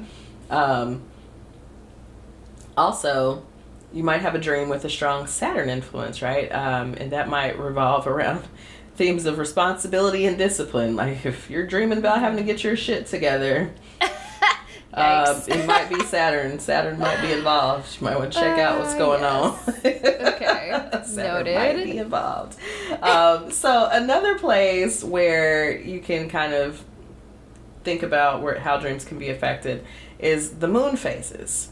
And so your dream cycles within those moon phases, which I think this is probably a lot easier to connect with for many people. Because, we can see the moon and we can physically see like what's happening. And then we can, of course we can always check and like, what's really going on? Is it wax and gibbous or, what's not going on? The wax and gibbous. Right, that wax and gibbous moon. Yeah, you remember. So certain moon phases can definitely play a role in your dream cycles and what kind of dreams you're having. So during a full moon, You might have more vivid dreams. They might be a lot more emotionally charged, mm-hmm. as we are generally, even in our waking life, right? much more emotionally charged during that full moon. And then when you have a new moon, you might have a lot more introspective and symbolic dreams. Mm-hmm. So, you know, in those phases in between may kind of vary those experiences. Makes sense. If the transiting moon is in your moon sign, so the moon conjunction there, or just, you know, it being in the sign itself, your dreams may be more vivid during this time because your lunar connection is stronger. Right. So pay attention to that too. If you're having like some dreams like, is the moon in my sign right now? Mm-hmm. Could be. I that also kind of makes me think that, like, one time I had someone do a reading for me, like, just look at my birth chart and give me a reading, and they were mm-hmm. just talking about how the moon is really significant because, you know, I've got this, my Gemini moon, but I also have the Cancer rising, and Cancer is the uh-huh. moon, and so it just is kind of a big part of, you know, and so it made me wonder if, like, people with very strong Cancer placements much more likely to, like, be connected to dreams through the moon mm-hmm. cycle. Yeah, so many different things to consider. And we're gonna talk about that in just a moment too. About okay. I'm getting ahead of myself. No, you're fine. But the water signs in particular, and you know, mm-hmm. Cancer, with it being ruled by the moon, definitely is going to be a placement that's going to have a lot more of that moon influence to those dreams mm-hmm. and that connection with your dreams. Right. So yeah, you're right on it. So the next thing we're going to talk about is Venus and Neptune. Mm-hmm. So Venus, in some of the research I was seeing, which was interesting to me, Venus is known as the planet of dreams. Mm. So my interpretation of this was that Venus is probably more associated with, like, aspirational dreams. Okay. Or, like, you know, dreams sure. of, yeah, I mean, yeah, kind of like dreams of making things a better place, or, you know, Venus, you know, also, you know, I think of Libra and, like, that justice piece of, like, wanting yep. things to be balanced and yeah. harmony and, like, that kind of thing. Like, I think about dreams in that way. Fairness, versus, yes, fairness. And then you have, like, Neptune and, like, the dreams that kind of take place in the subconscious and the unconscious. Which is, like, I feel like all the dreams I ever have. Right. Just, like, weird and, like, what is going on here? Yeah. Yeah. It's like, what are your dreams? World peace. Very Venus, right? And it's like, what are your dreams? That's a Neptunian, like, well, you know, this happened, and there was a shoe, and then, you know, this, you know, fell down, and, like, it's like, what? Yep. Like, it's the most random shit, and you're like, now make that make sense. You're like, well, I don't know. Like, you know, I'm out mm-hmm. here with my little dream book looking at the little symbols, and like, oh, okay, this means that, and okay, you know. Literally everything has meaning. Mm-hmm. Like, yes, mm-hmm. yes. So that's kind of what I was taking from, like, Venus versus Neptune. They're both mm-hmm. known for dreaming. Mm-hmm. But I feel like probably in very different ways. Yeah, that tracks. So dreams are typically found in the 12th house of the zodiac mm-hmm. wheel, which is, you know, ruled by, you know, our gals, Pisces. Mm-hmm. And so the 12th house is going to govern dreams and the subconscious and that spiritual world and realm. And so it's also going to govern, like, astral travel, mm-hmm. all of those things. And so, of course, 12th house, Neptune, Pisces. So Neptune is going to govern those dreams and psychic powers. So all of those things are happening in 12th house. If you have you've got a stellium or a lot of energy going on over in that 12th house, mm-hmm. you might be a person that, you know, has dreams, or has a lot of dreams, or has vivid dreams. You know, very vivid dreams, or, you know, kind of seemingly, you know, spiritual dreams that just kind of take you to different places, mm-hmm. Maybe different dimensions. You know, I don't know. You might be doing some astral travel. Never know. Totally. I can't call it, you know, because I've had my own experiences, so I don't know what people are out here experiencing. I don't know. So let's talk a little bit about the signs. And so we're going to talk first about our water signs. And so the water signs are known in our zodiac as, you know, our feelers and our intuitives and psychics and healers. So, you know, we've got to be very connected, right? To those subtleties. Yes. So, and that's, you know, really that, you know, that's dreaming. Dreaming is kind of like that same connection to those subtleties. Like what's, you know, you know, there's something else. It'll pull something out of the recesses of your brain that you're just like, huh, that's, you know, subtle details. Yes, yes. And so water sign connection with intuition has an important connection with dreams. So intuition is the ability to understand something instinctively without the need for conscious reasoning. So the water sign individuals can be connected to dreams and intuitions that are going to provide those insights and guidance about certain situations or decisions. So, you know, like if you need a dream guide, you know, find your, you know, your little water sign. They might have a little intuition about things. Tricks for me. Yeah. So also dreaming is connected to the imagination and sensitivity and intuitive traits of these signs. So again, like your Pisces, your Scorpios, your Cancers, all big dreaming signs, all probably very connected to understanding dreams in a different way. So here's an interesting thing I found also. The most likely sign to manifest their dreams, Capricorn. Why does it not surprise me? You know? Why does it not surprise me? Come on, Capricorn. Yeah. Of course they're manifesting. They're going to make it happen, okay? Listen. Saturn. Yeah. Look, we're not just out here dreaming and conceptualizing. We are doing We're really doing the work. Yes. Yes. Good for them. Yes. And so water signs are going to have the most likely chance of having prophetic dreams. You know, if that is something that you believe is a thing that happens. Fire signs should also pay attention to recurring dreams. That's something to note for our fire signs. And air signs may have the most difficult dreams to interpret. Okay. That doesn't surprise me. Yeah, that makes sense. They're just like, it doesn't compute.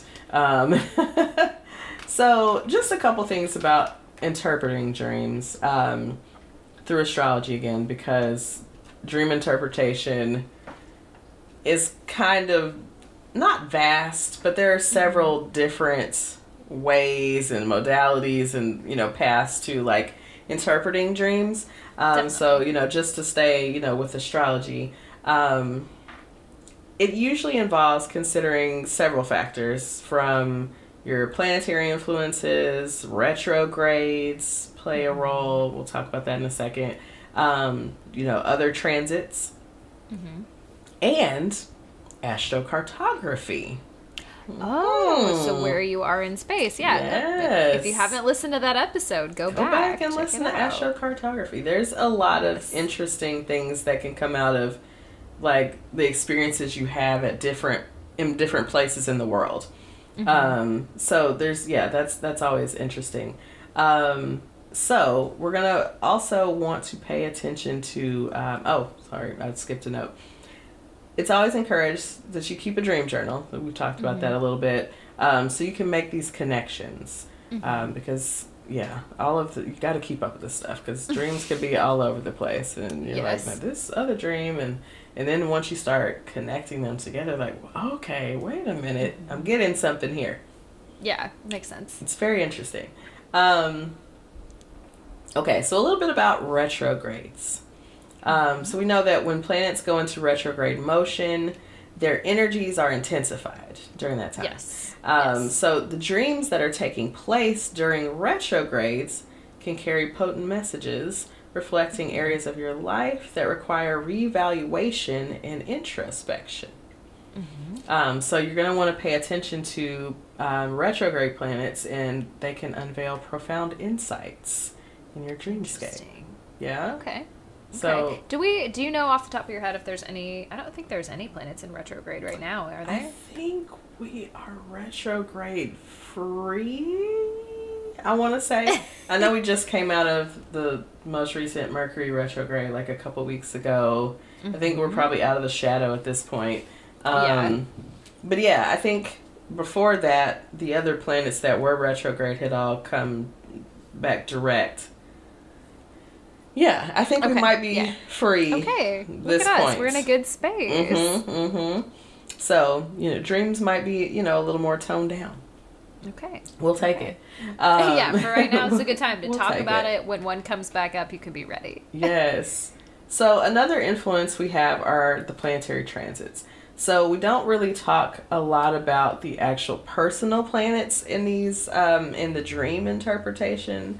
Mm-hmm. So all of these are going to be our, I'm trying to, my mind is blanking on the term we call Saturn and Jupiter, but they're kind of those middle planets, and then we have the outer planets, Neptune, Uranus, and Pluto. So we're just going to talk really briefly about how those planetary transits may affect your dreams. Okay. So Jupiter, known to be associated with expansion and growth, those transits might bring vivid and optimistic dreams, right? Because we're all, you know, we're very optimistic and we're expanding and we're abundant. It's great times. Yes, yes. So dreams during a positive Jupiter transit, notes, positive. Most Jupiter transits are, even when they transit like Pluto, usually pretty positive. Right? Yeah.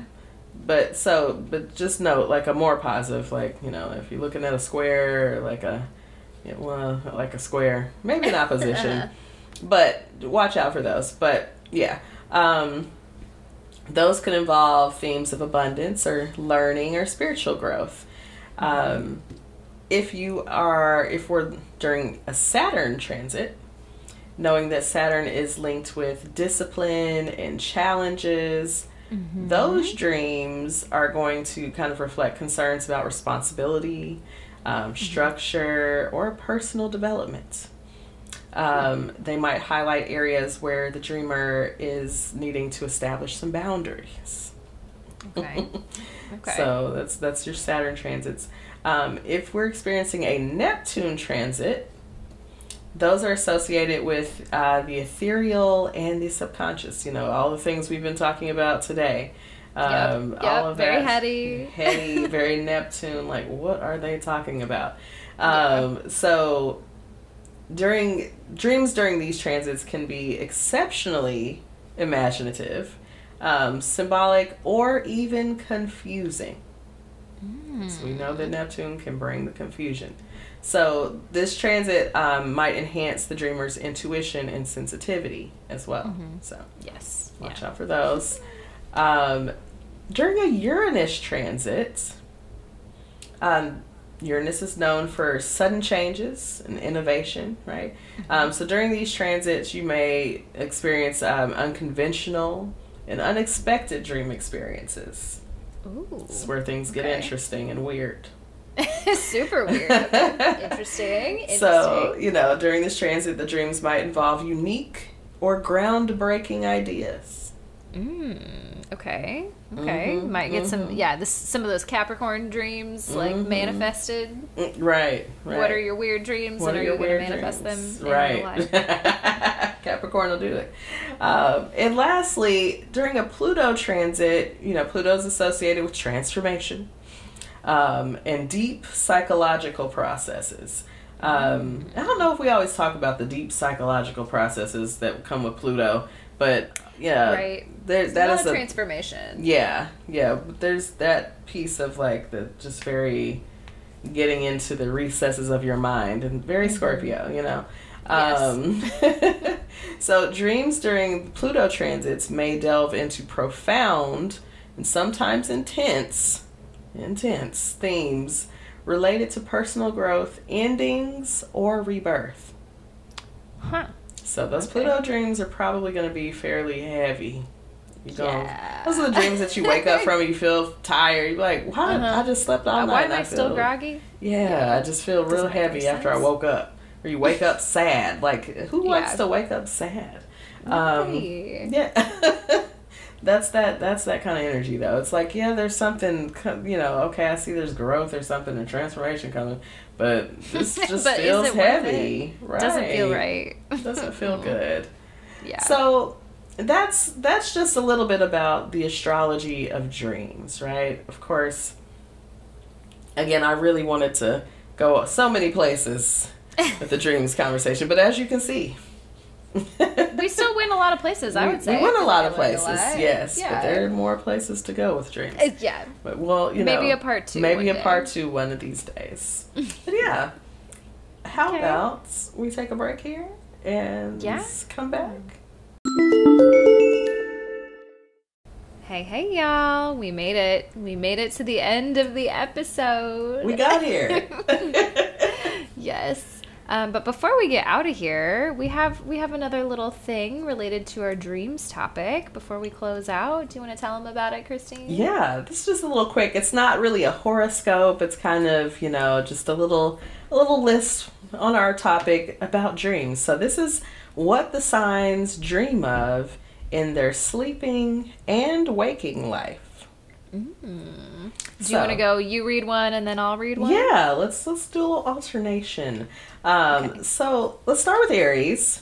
Mm-hmm. In sleep, Aries dreams of violence, of being killed, of being forcefully put to an end. Yikes. Yes. In waking life, they dream of winning arguments, achieving great success at work, and of being known for what they do. Wow. Aries. How about that? I won that argument. Okay, listen. Okay, good for you.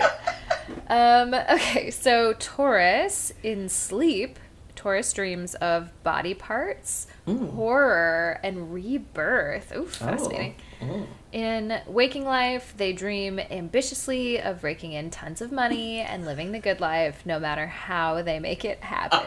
Ooh, that sounds ruthless. It does. I don't know them to be that ruthless, but right. Okay. They're like, by any means necessary, I'm going to be living in comfort and style, okay? Mm-hmm. Right. Don't play with me. So Gemini, in sleep, Gemini dreams of body pain and excuses to stay put. Okay. They dream of the excuses to stay put. They don't stay put, but they dream of the excuses. I understand. In waking life, they dream of traveling and getting past the 1,001 things that keep them in one place. Interesting. Okay.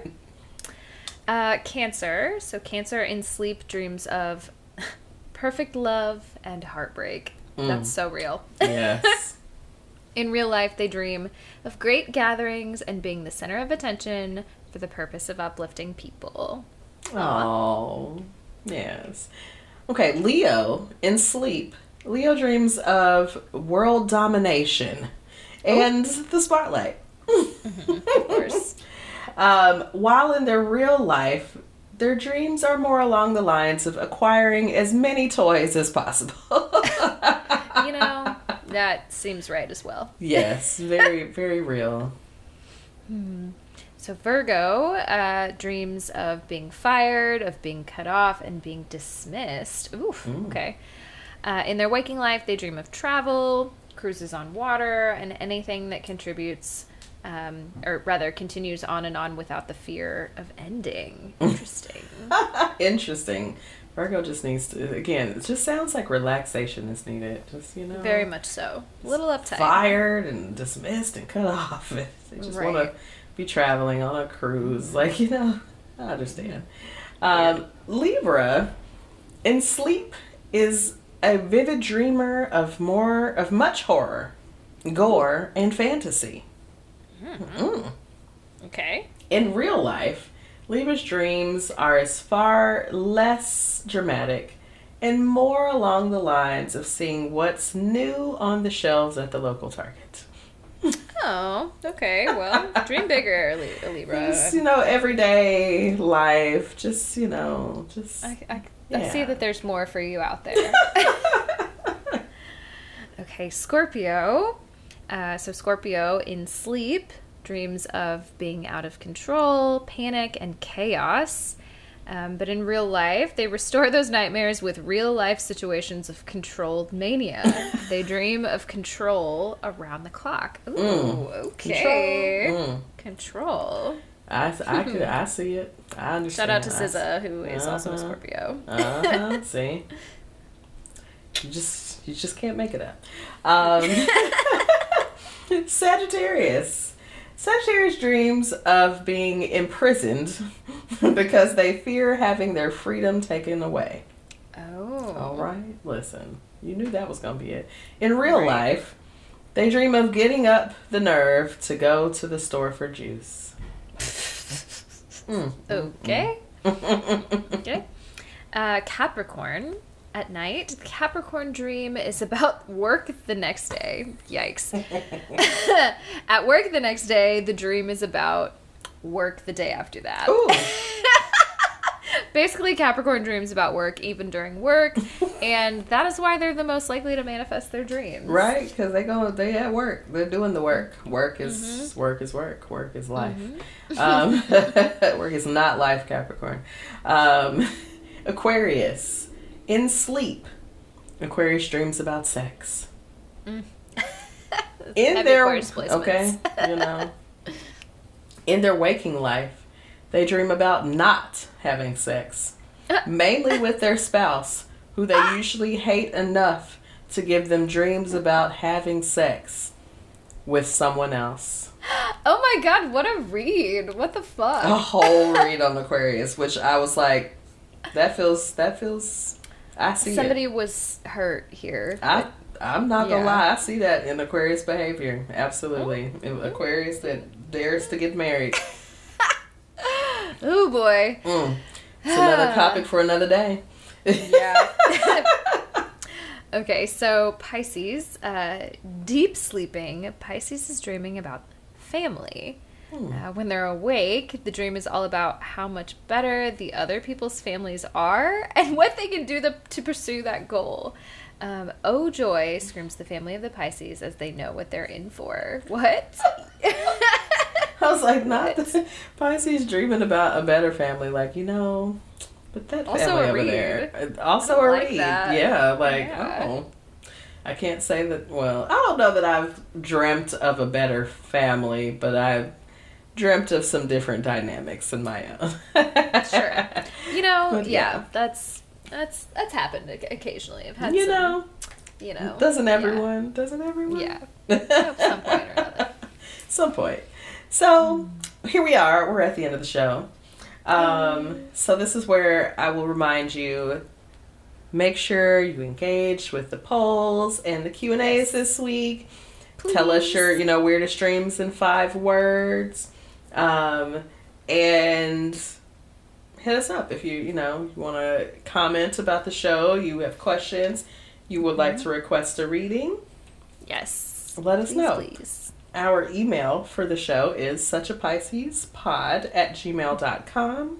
And that is spelled suchapiscespod@gmail.com.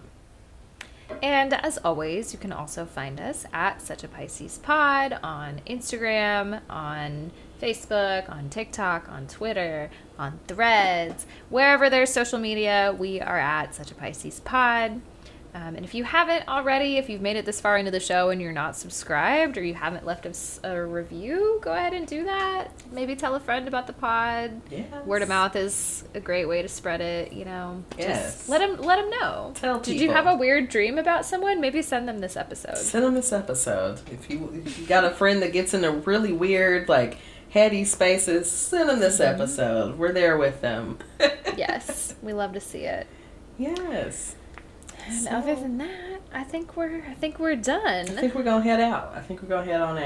So, I guess I should say, stay safe in these streets, especially out here on these icy streets. Okay. Ooh, on the icy streets, safe. I totally busted my ass on a parking lot the other day. We talked about that. Yeah. Careful. Be careful out here. Protect your energy and your physical body. Yes. And while you're at it, if you have the energy to do so in the dead of winter, please seduce, and scheme safely. Do it safely. Everything. Safety first, y'all. Yes. See you next time. Bye. Bye.